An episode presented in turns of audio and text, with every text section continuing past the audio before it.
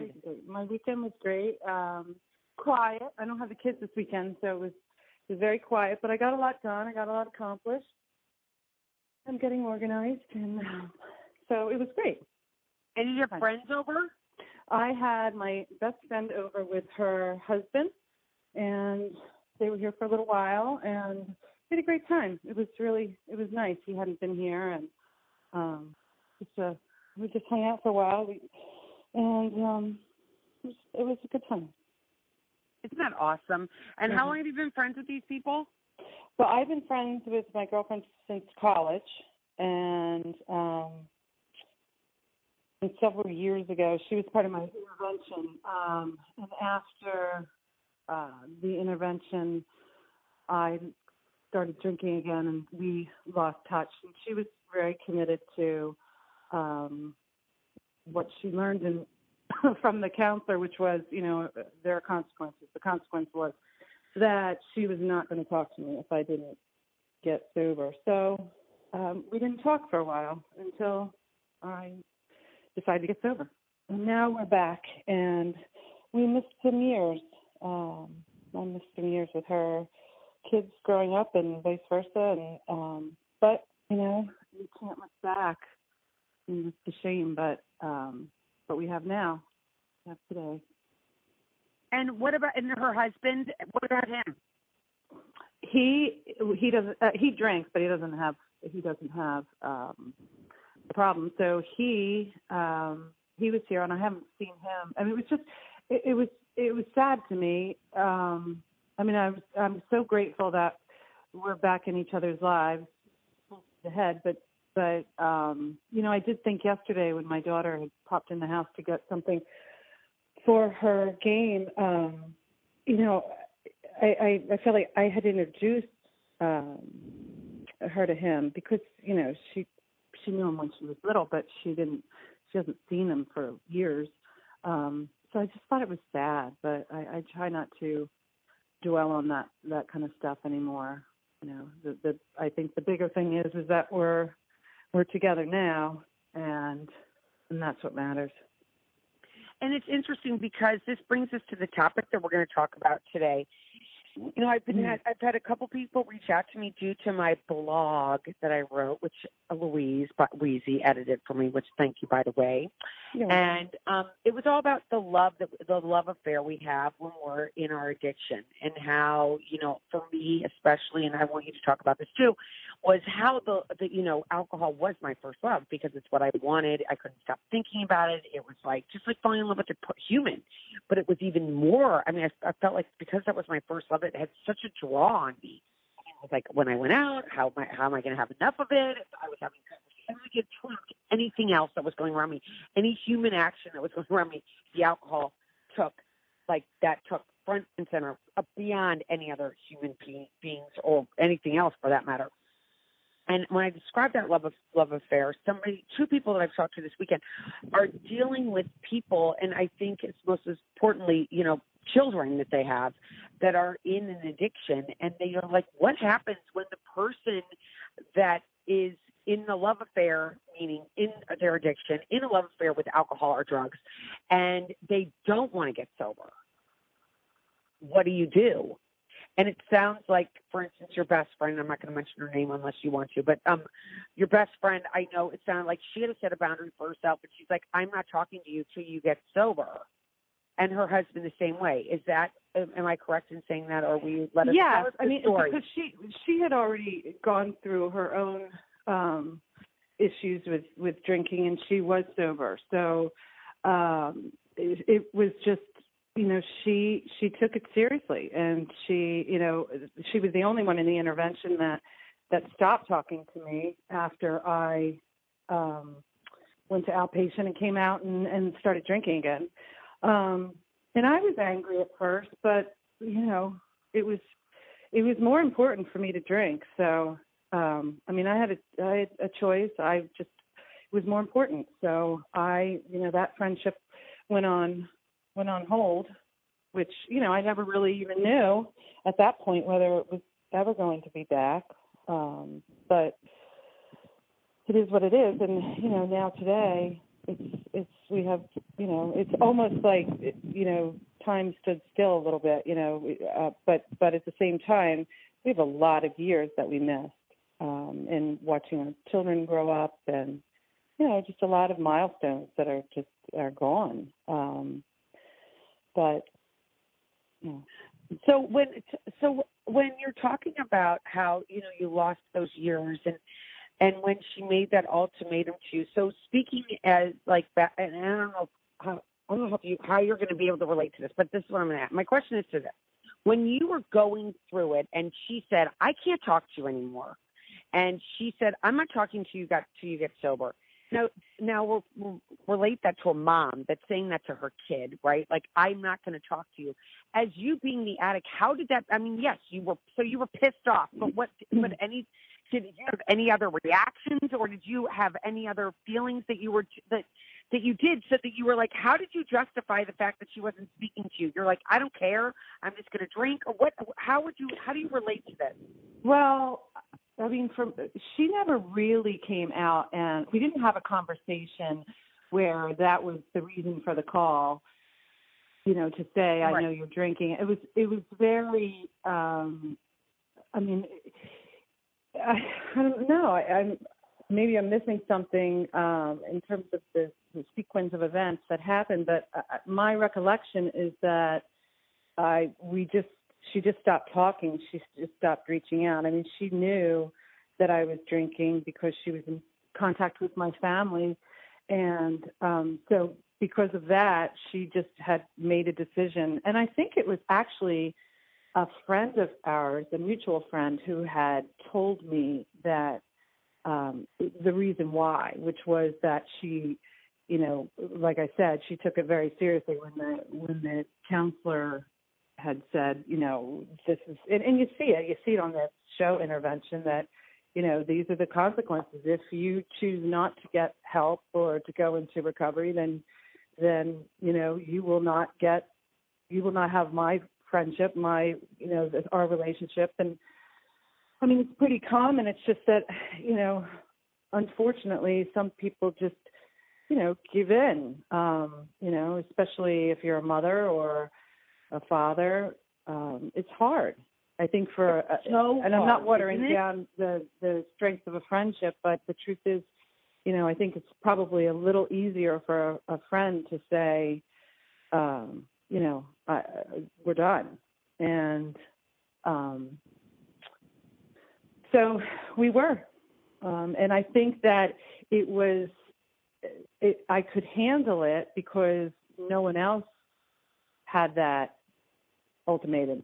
She was it. And so I still held on to the other people that, that weren't um, shutting me out um, and continued to hold on for years.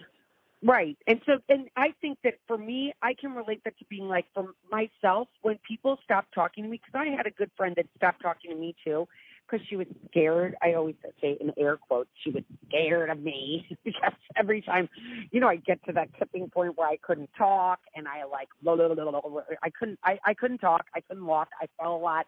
That was kind of my MO. And she stopped talking to me. And my manipulative brain said, oh, well, whatever. Like, she just can't hang with me. She's a loser. You know, I don't care. You know what I mean? But I never ever took it seriously enough to be like, oh, okay, yeah, that's going to make me quit drinking because she's not talking to me. No, you know I, mean? I mean, you you always come up with something. I, I mean, I did with with other people that distanced themselves. Maybe they didn't cut me off completely, but just enough that I knew that they didn't want anything to do with me, even if they would be friendly um, when they saw me. But I had that little screw you attitude.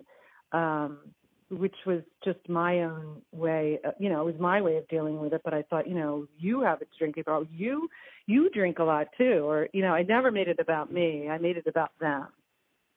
Right. Which which we do well you know. We are we're like the best manipulators. But if you're so what what advice would you give to someone that's listening that has a loved one that can't stop, is still in the love affair with the alcohol or the drugs. And what would you? I mean, I know somebody. Well, would, what would you say? I, well, ironically, last night, um, since I was by myself, I I watched Ben is back because my girlfriend had told me she had watched it with her daughter last week. So I watched this with Julia Roberts, and her son is an addict in recovery.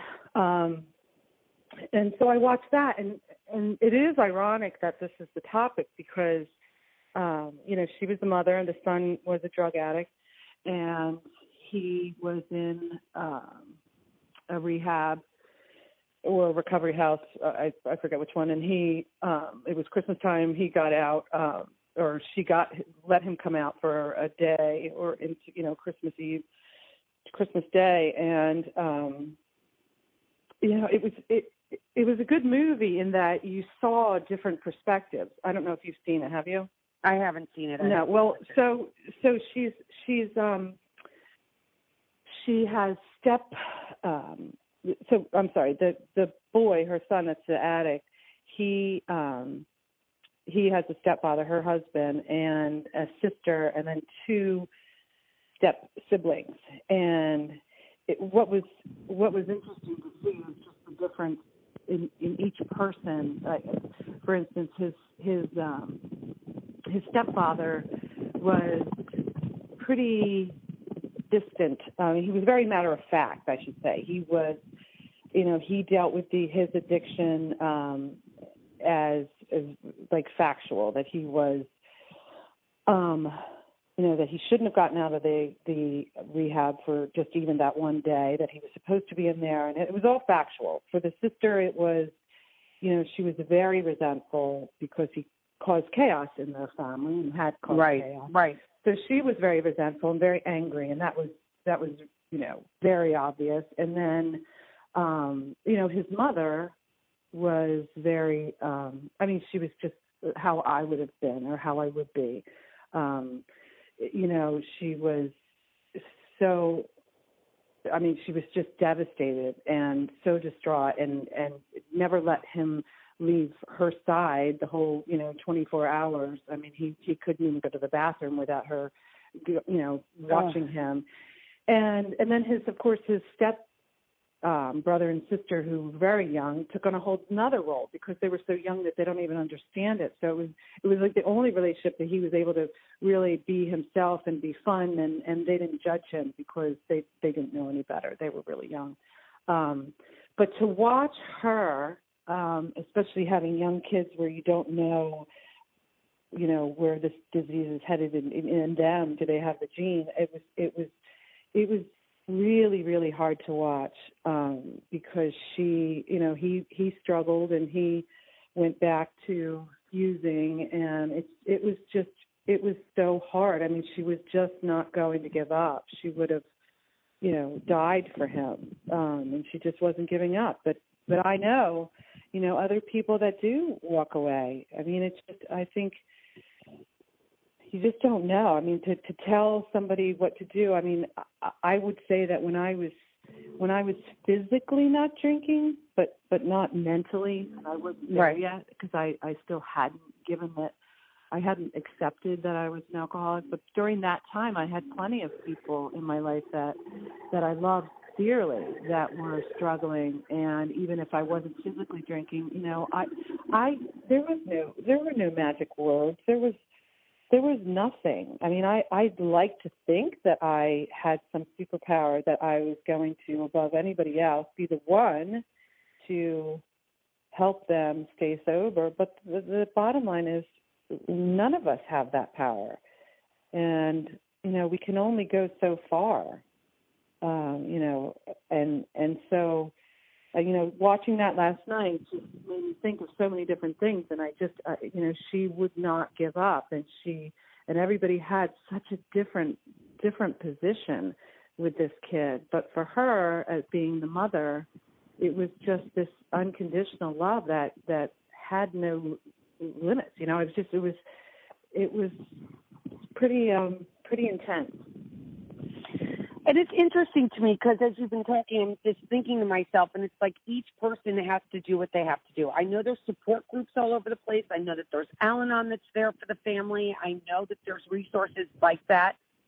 But to really understand the attic, and something I mentioned in the blog was like, I swear we are like the Tin Man, the Lion, and the Scarecrow from the Wizard of Oz because we all need a new heart, a new brain, and new um, new brain, new heart, and courage. And to get over the person that's in having that love affair with the alcohol and the drugs, it's so hard to break that. And it really has to be the person that wants to get sober. It can't be someone's mother willing them, their grandmother, their father. Like we, these people all over the place. Just it sounds like this woman was like doing anything, like anything she could to save her son. Anything. And anything anything. And there's so many people that are out there that do that. They go and they'll do anything. That's how crazy this disease is. And unfortunately, or fortunately, because of the way that I, I believe personally, Elizabeth Chance, the way I believe that how we treat recovery today is not really great. You know, I think that this disease needs uh, the way that people they treat rehabs like you go in and out. Nobody tells you when you go in and you sign your loved one into rehab that okay, you're writing a check for forty thousand dollars, give or take, and all you're getting for this thirty days of the forty thousand dollars is a good night's rest. They're not telling yeah. you. You know what I mean? They're not saying to your to, to the loved ones, your family members, they're not saying, oh, the, you know, oh, this is probably not going to work. The odds of this rehab working for your forty thousand dollars are slim to none. Do you know what I mean? Yeah, and and you know, there's there's another layer too because if if I'm referring back to that movie, which is, you know, it it was so realistic to what uh, what happens out there. Um, everybody was the first you have this addict that you're you're struggling to you know you're praying for you're hoping that they're going to stay clean and on top of that you have all the people around you that that mean the most to you all with a different um with a different position um and that even makes it even harder because I, and i know this for myself my own situation I mean, my father yeah.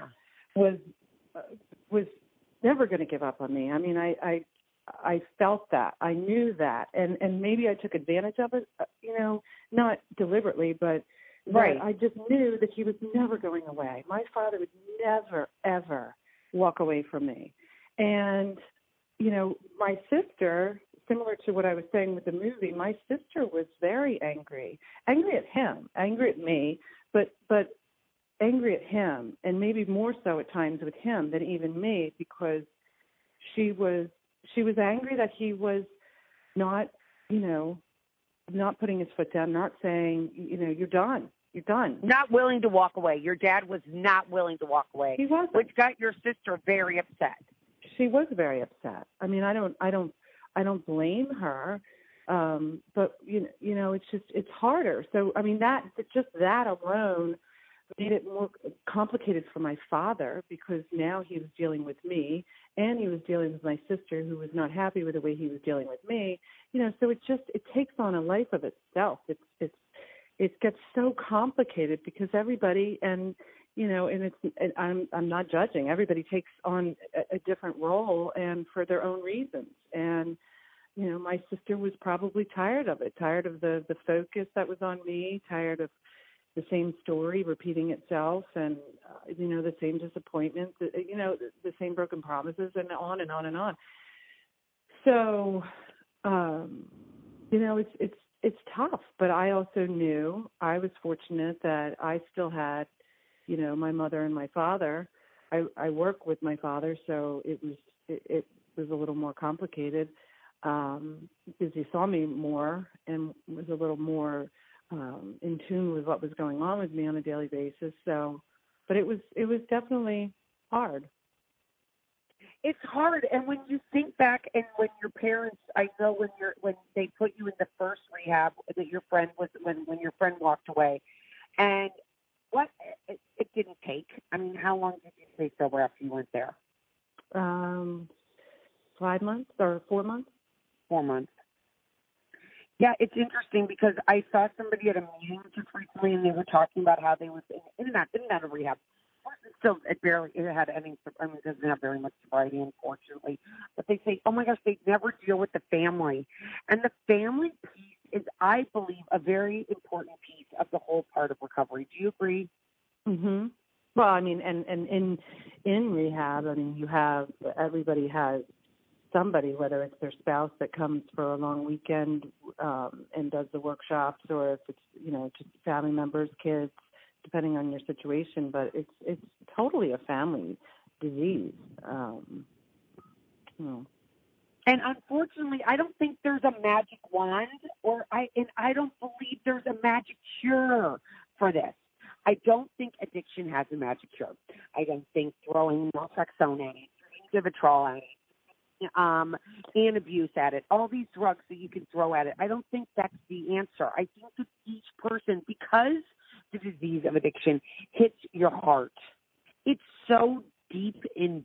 God, it's a love affair. How do you go and just have a blanket statement that's going to take care of everybody? Do you know what I mean? Mhm. Well, it, you know, it's a disease and it's it's a love affair. I mean, um, you know, it's it's it's just um it's, it's hard. I, I I don't and I don't know. You know, after I watched the movie last night, I thought to myself, what would that be like? What I mean, I, I just pray that I'm alive. But you know, if if if if if, uh, God forbid, but if my one of my children or both, you know, were to be um, addicted or you know have an addiction, that um, I will be alive to be able to help them. Um, you know, I had my children when I was older, but you know, you just you just worry about it, and you don't know. I mean, I I couldn't pass any judgment on on Julia Roberts' role last night because I I can't say that I wouldn't be exactly the way she was, desperate, desperate. Well, I can say this on my kids are old they're not that old, but they're 22 and 21 and 19. And people always ask me, do your kids drink? And my answer is yes. All three of my kids drink. They also sometimes smoke weed. It's part of my deal. That's what they do. I know what they're doing. I don't know if I know everything that they're doing. I don't know if I want to know everything that they're doing. But they do know that there's addiction all over their family tree. It's riddled with it. I mean, it's like it's like they can touch somebody that has it, and then there's generations that go back that they can't touch those people. They will never meet those people that had it as well. So for me, it's the total education piece. It's like if you know, like that's where I want to be with my kids. Like if you have a problem, I get it. It's nothing to be ashamed of. I have it. Other people in my family have had it.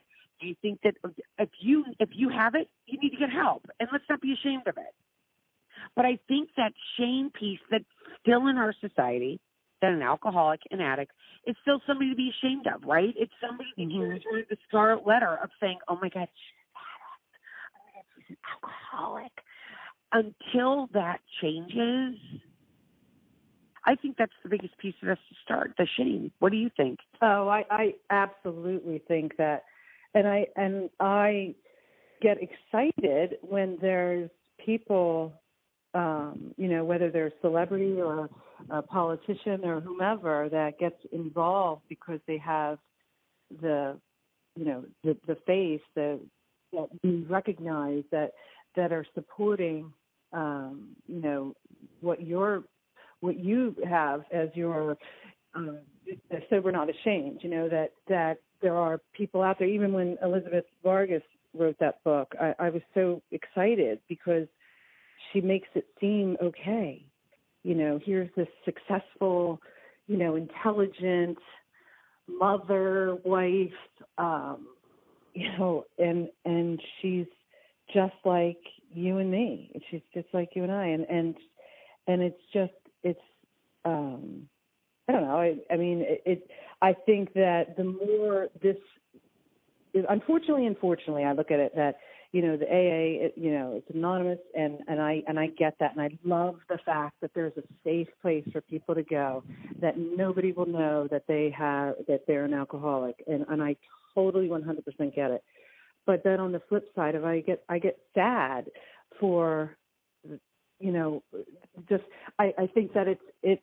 I'm not saying it hurts us at all, but it just it's a shame to me that it has to be anonymous, and it, it because I don't know if I'm saying this correctly, but just because I I want more people to feel like it's there's nothing to be ashamed of. You don't you don't have to lie about it. You don't have to just not say it. Um you know what I'm saying? I, I just I totally I totally agree with you. And it's un so the anonymity piece, the piece that makes you shameful is a part that that to me gives it some sort of barrier and it gives it this closed off and this darkness and this heart that you can't even you don't even want to it's like there's a shamefulness just because of the anonymity piece because why does everybody have to hide? Why does anybody talk about it? What's so shameful about it? What gives it even more shame? And i saw this morning that it came over that um you know bradley cooper being in recovery and he has about the same time i do maybe a little bit less and so he's got over 12 years of sobriety, I think. And he, The Star is Born, it's written because he's in recovery. And you can, I mean, for me watching it, I'm sure when you watched it, I mean, you can see where it's totally, I mean, it comes from an addict's point of view, where the guy goes and he relapses and he, and he ends up killing himself. And that's so common, unfortunately, that I know people that's happened to, and you do too. And that's where the piece, like, I love that Bradley Cooper is coming out and he's saying, I have this but I know, like, we have a listener that we love and adore that's down in Texas, and she's going and she wants to tell her friends and her. Uh, she's got a special group that she goes and meets with, and she is she hasn't told them about the fact that she's sober and she's so scared. She she reaches out to me often and talks to me about it. Like how, what are these people going to say? What are these people going to do? What are they oh my gosh are they going to still accept me when i tell them this part about me that i'm an addict that i'm an alcoholic that i can't drink anymore? Well and i and i think it comes from the fact that and i know from myself you know you i what what made me so hesitant or so scared to tell anybody was I I thought it was a character flaw, a defect, and and I just you know I because people aren't educated and and it's not their fault, but that because a lot of people don't understand the the disease, they think it's a it's a a choice that you know, I'm choosing to live this life and hurt people and disappoint people. And, you know, I, I just think that there's a lot of people that don't understand it. And until they do, until society understands it better, it's, you know, and, and that's, that's when it'll shift. And until then, I just don't think it will.